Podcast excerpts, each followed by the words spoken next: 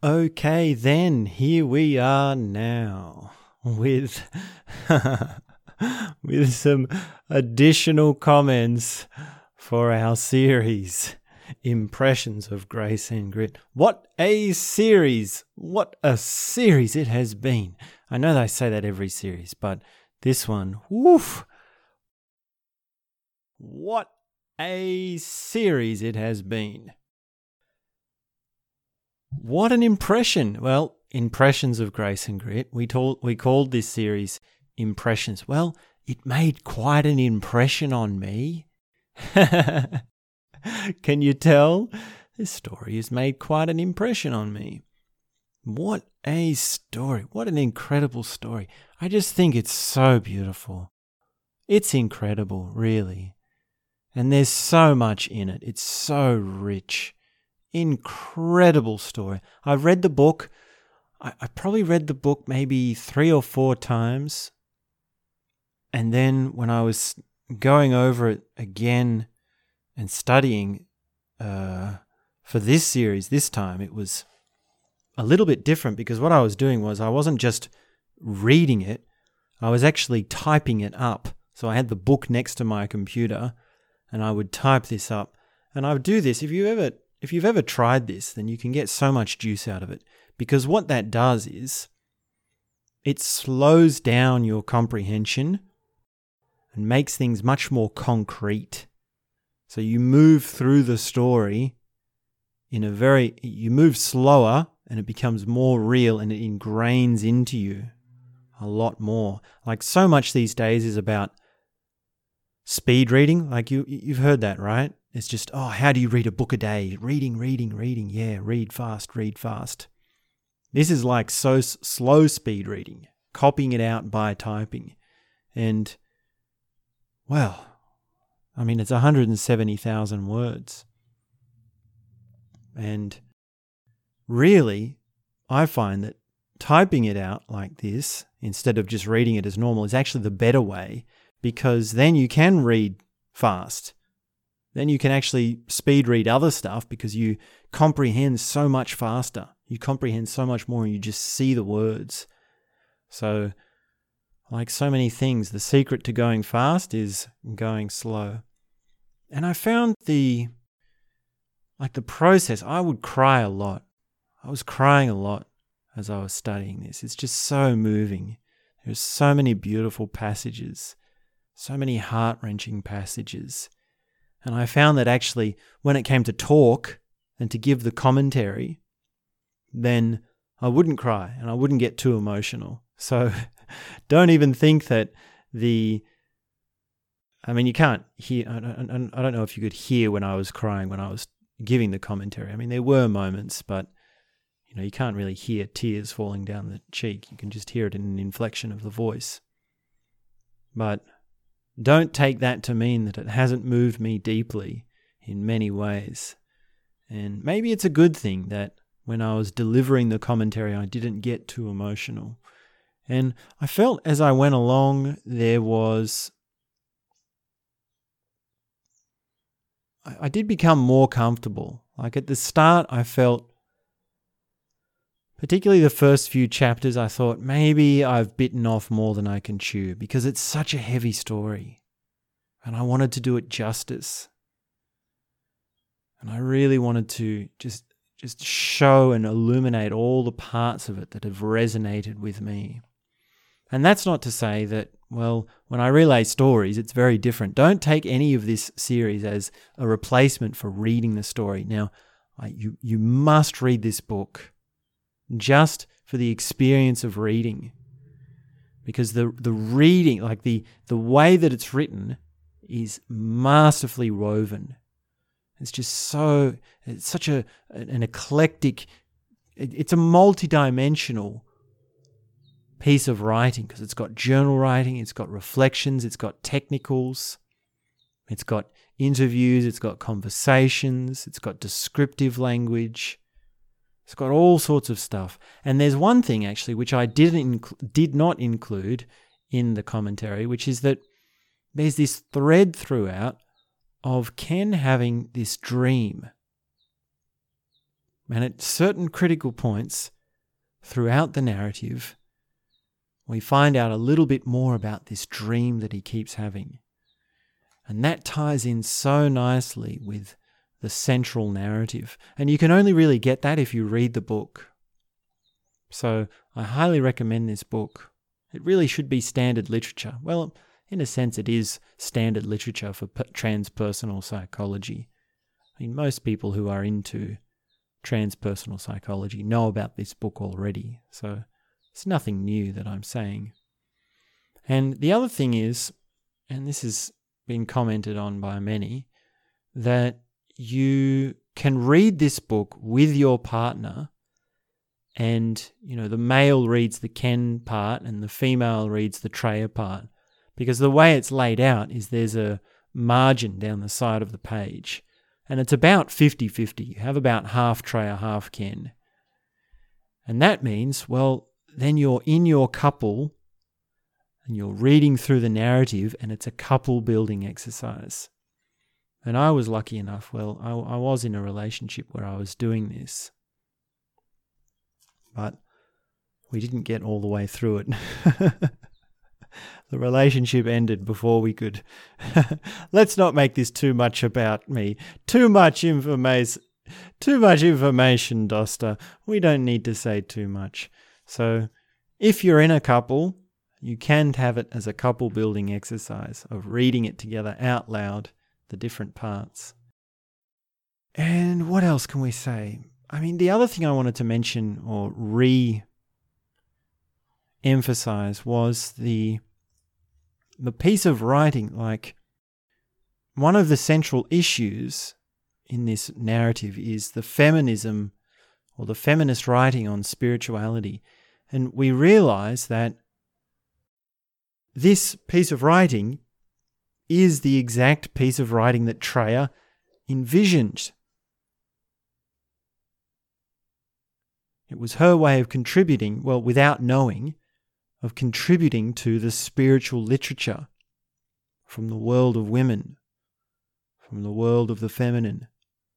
How did she overcome her problems? What problems did she have? How did she get enlightened? What were her inner transformations? What are her shifts?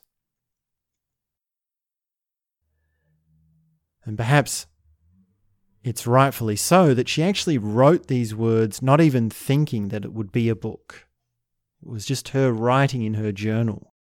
It was just her private moments. And that so sidesteps this thing of, oh, I want to write a book, so I'm going to be really masculine, masculine and muscular, masculine and masculine.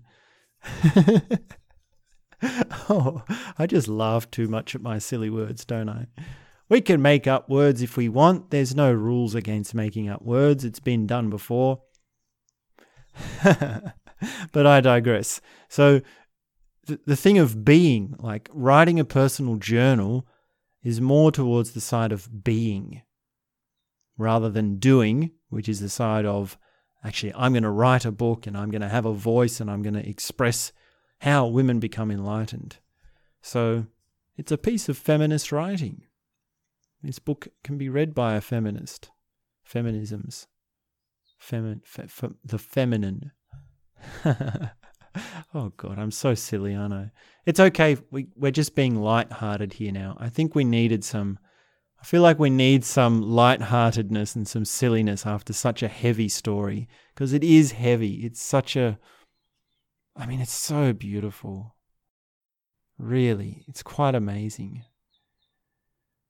And the other thing, or what's further mentioned it towards the end of the story, is recommended reading. So, if you're interested in Ken Wilber and integral theory, then the first step is to read A Brief History of Everything and that's his book, which is a layman's introduction to integral theory.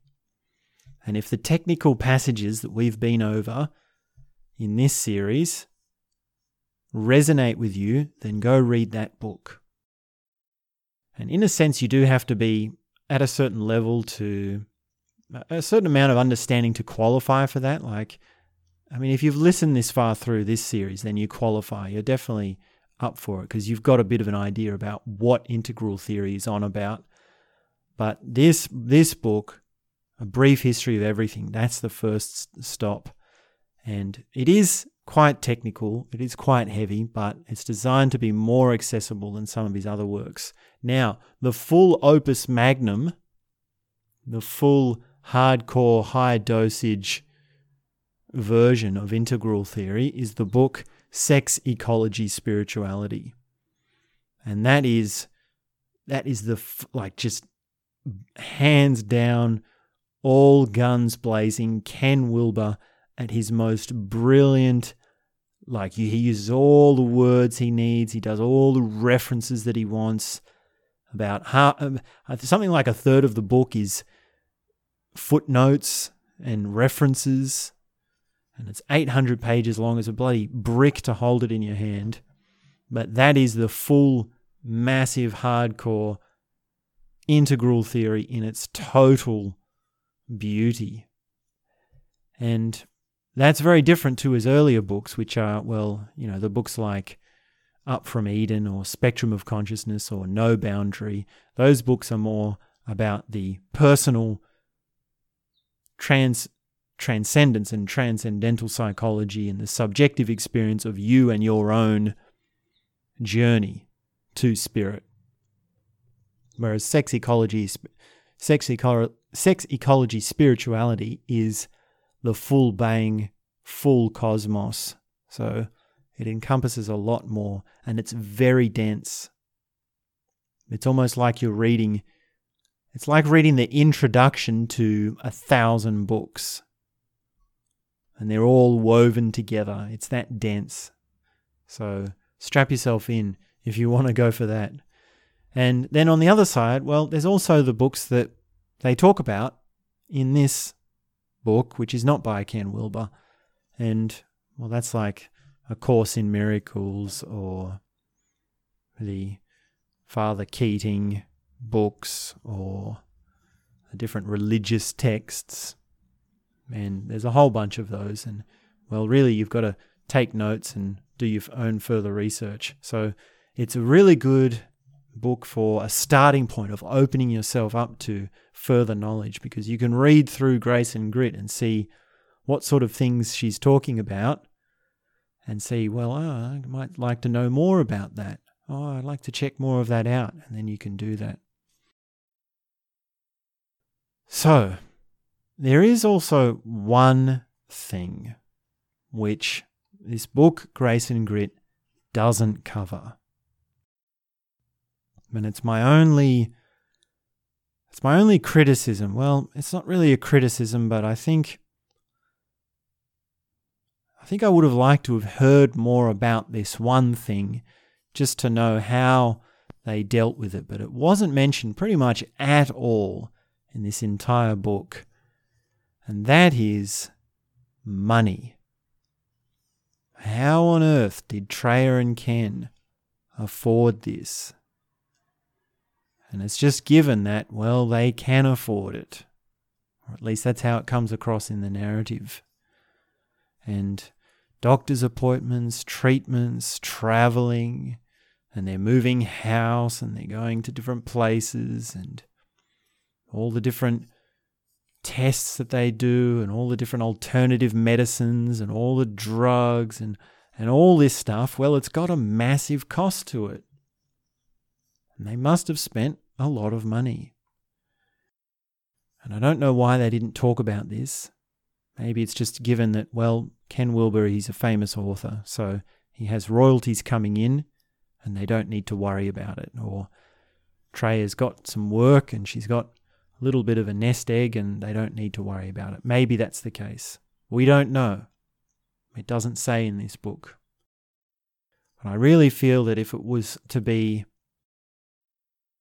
if it, it could have been, I, I mean, I can't criticize this book. There's no way I can criticize this book. I'm just saying that for it to be more encompassing for the people who are reading it, and I mean, what what could they have said really?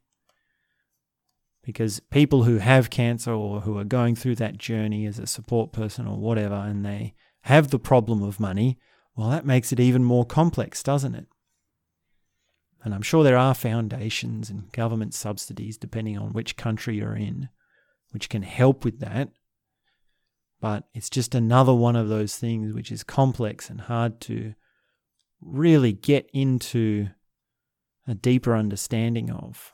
And I can't imagine what it would be like to have to go through cancer and have the added burden of money issues. So I just assumed that, well, Ken Wilber, he's a famous author, so he can afford what he can afford, and that's why it wasn't mentioned, and they just didn't feel to say much about that and why it wasn't included in this book.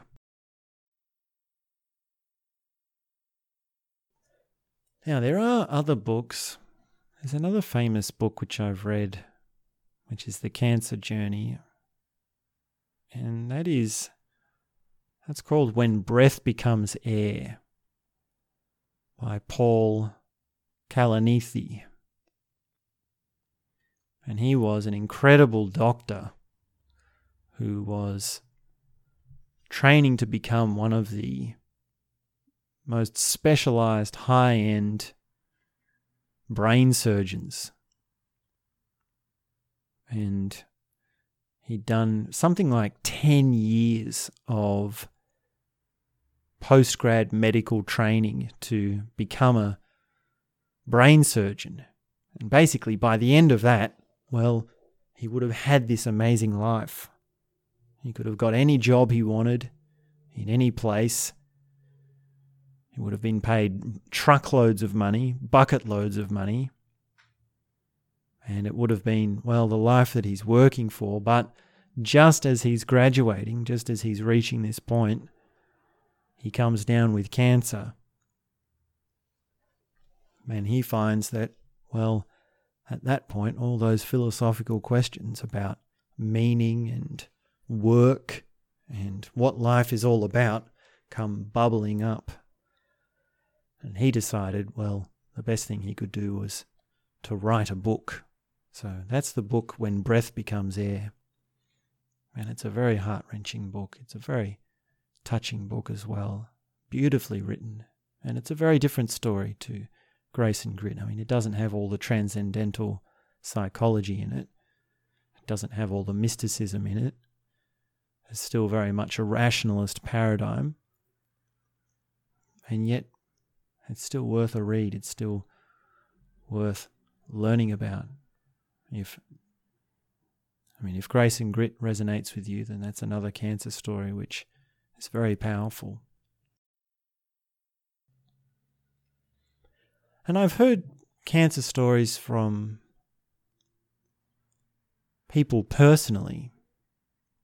And I met someone on my travels who was actually a plastic surgeon. And he would do the surgery on women's breasts who had had certain cancers, including breast cancer.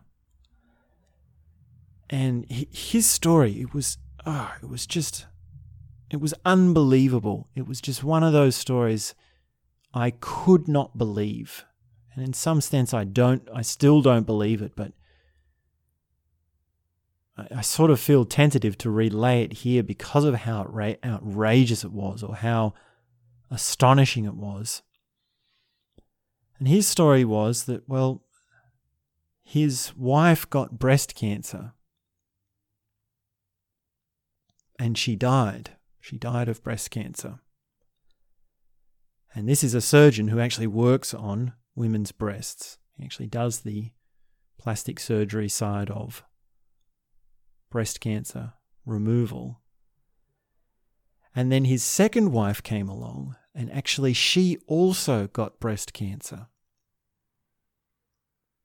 And he said to me that he went through a phase of wondering is he giving them the cancer? Is he drawing this to himself and to the people in his life? And the critical moment for him, and the most beautiful thing he said was that well, actually, If my wife has cancer, that's a good thing because who in the world is more qualified than me, someone who's already dealt with these things? In that other wife that he had who died of cancer. And when I heard that, I just burst into tears. I was just astonished at how resilient he is.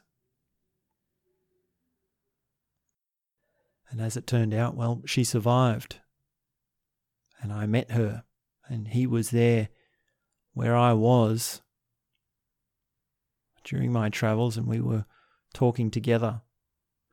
He was telling these stories, and I couldn't believe I could not believe it. I could not believe it. And I said, This is such an incredible story. You must write a book about this. And he said, Ah, yes, well, I have written a book, but didn't quite come together. I've tried many times, and well, that's just how it goes. Because writing a book is one thing, and having a story is another, and not always do the two coincide. Now, in the case of Ken and Treya, well, they are authors, they are writers. So that's why the book has happened. But by no means does that mean it's the only story, the only incredible story out there. There are many untold stories.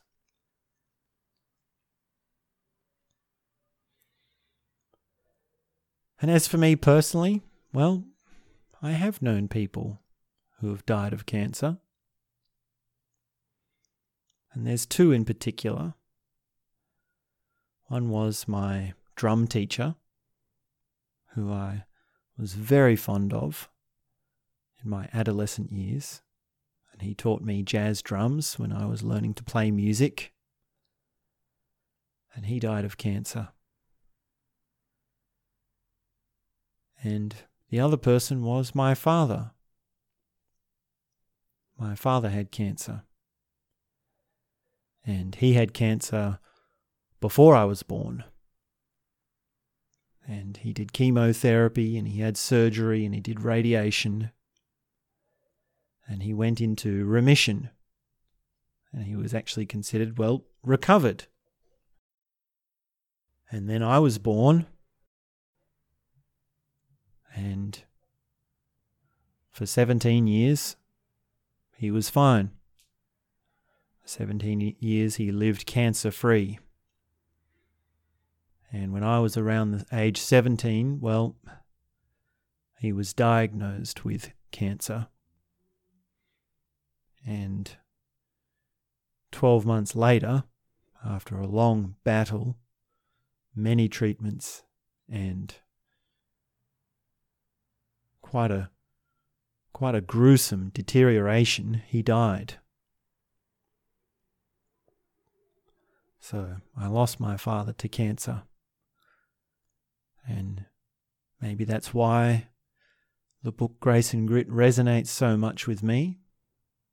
Maybe it's just maybe it's just because I like transcendental psychology. maybe it's just because I like the perennial philosophy. Maybe, who knows? But that's something that I thought I'd share with you. And I will tell my story when the time is right. I am I am going to write my auto my autobiography and I intend to release that as an audio book. And that won't just be my story of my relationship with my father and his battle with cancer, but that will be a full story in many different ways. And it, well, when it happens is when the time will happen. It'll happen in its right time, in its own way. So keep an eye out for that. And now I realize that, well, we actually just got serious again. We're not supposed to be serious. Don't be so serious. Come on. It's not so bad. Cheer up.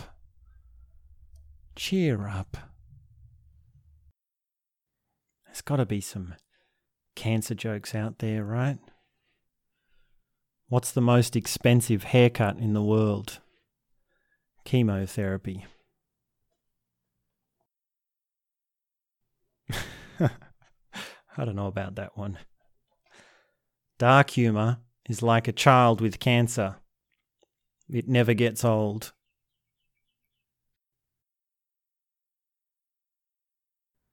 A man goes for his annual checkup. Afterwards, he's sitting in the doctor's office, and the doctor comes in with the results of his tests. The doctor says, I have some bad news. You have cancer and Alzheimer's. And the man replies, Well, at least I don't have cancer.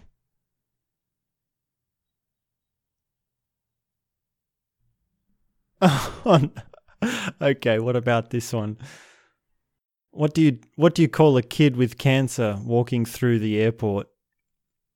Terminal. oh my goodness. Oh. What did the kid with leukemia watch last night? Finding chemo.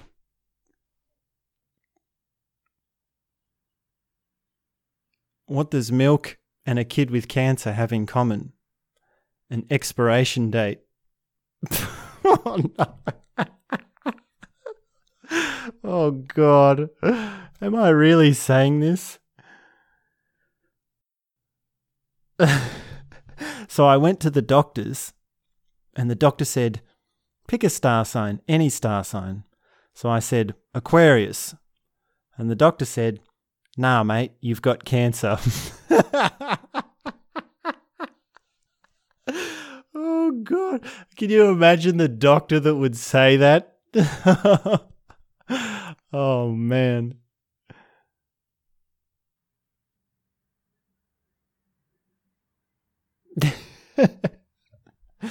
okay, what about this one?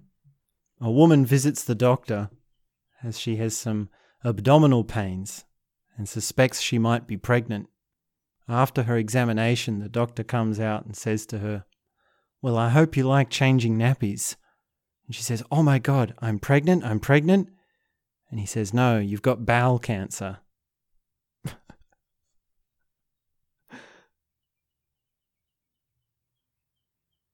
no. okay, what about this one?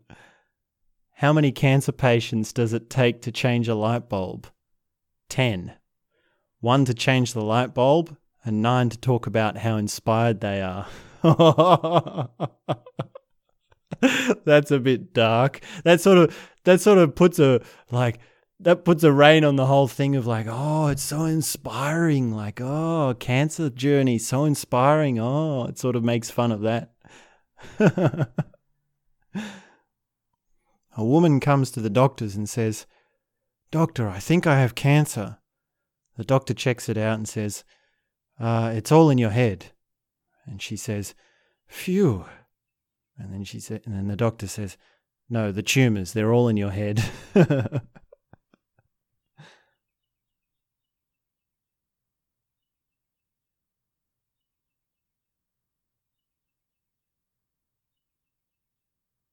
okay, well, I think that covers everything it's been an incredible journey to be studying this book again, and it's been great to. it's been so inspiring to. I've got the giggles now. I can't be serious. It's so. I guess we shouldn't finish on such a serious f- point anyway. So, I mean, I never get to. I mean, there's such rare times that I get to just babble because I'm always talking so carefully on most of the other episodes. So I usually take I usually take the end of a series as my chance to babble a bit and just speak a bit more, not so formally, words making sense and in order, correctness, how they are said. So, I guess nothing wrong with that. I also like to say, well, what's coming up? What's coming up? Well, what's coming up? More episodes. We'll be doing more episodes and we will be doing more series as well. I don't know if we'll do something quite as heavy as Grace and Grit, but we've still got more commentaries that I'd like to do, and there's more awareness, self talk awareness techniques, demonstrations that I would like to do, and we're still yet to have the heaviest ones. I know I've said before that some heavy stuff is coming. Well, Grace and Grit is part of that. But some heavy stuff is coming in the way of self talk awareness techniques. So I have an episode called Self Talk Therapy and Awareness Techniques. And that gives an introduction. And then I've got series where I actually demonstrate it. So, speaking in tongues, that was a seven part series. Speaking to the Nameless, I think that was a that was like a nine part series where I spoke to a different person in my life. And then there was the series, What Happens When I? And each episode was a different answer, a different ending to that. What happens when I listen to music? What happens when I think? What happens when I speak the truth? What happens when I fall in love? And so they're a different category of series to things like the Harry Potter series, the Harry Potter commentary, or this series, the Grace and Grit commentary. And there's heavy stuff coming. There's big stuff coming. We venture forth. And I sincerely hope you've enjoyed. Oh, I almost forgot. One thing I did forget is if you have listened to this series and you're listening to me right now, please send me an email. I would love to hear from you some feedback about this series.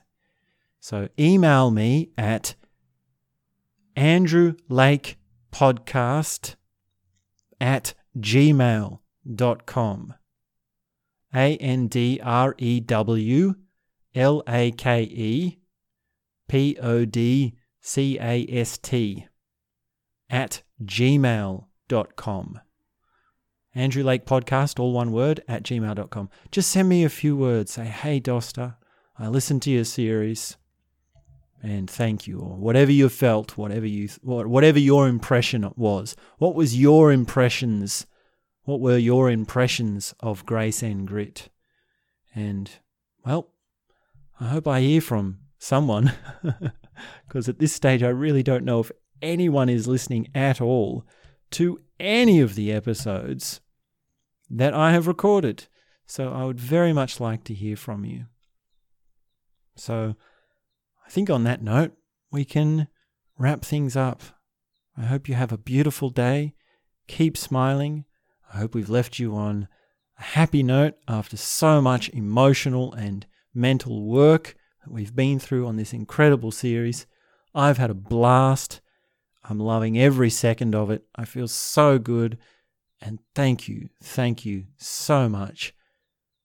Ah, oh, just warm feelings, big hug from Dosta. And that's all I have to say for now.